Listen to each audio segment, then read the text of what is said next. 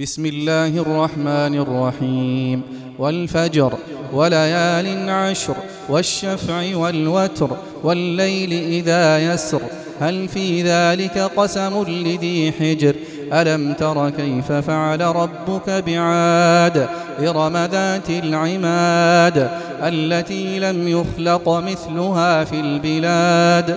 وثمود الذين جابوا الصخر بالواد وفرعون ذي الأوتاد الذين طغوا في البلاد فأكثروا فيها الفساد فصب عليهم ربك سوط عذاب إن ربك لبالمرصاد فأما الإنسان إذا ما ابتلاه ربه فأكرمه ونعمه فيقول ربي أكرمن وأما إذا ما ابتلاه فقدر عليه رزقه فيقول ربي أهانن كلا بل لا تكرمون اليتيم ولا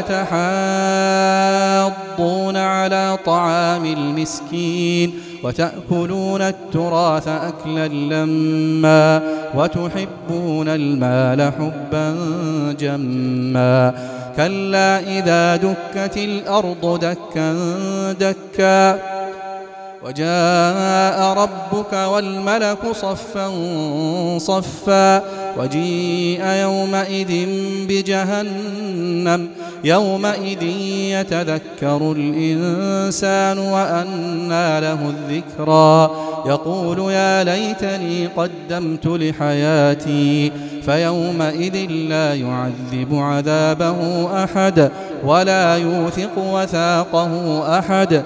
يا أيتها النفس المطمئنة ارجعي إلى ربك راضية مرضية. فادخلي في عبادي وادخلي جنتي.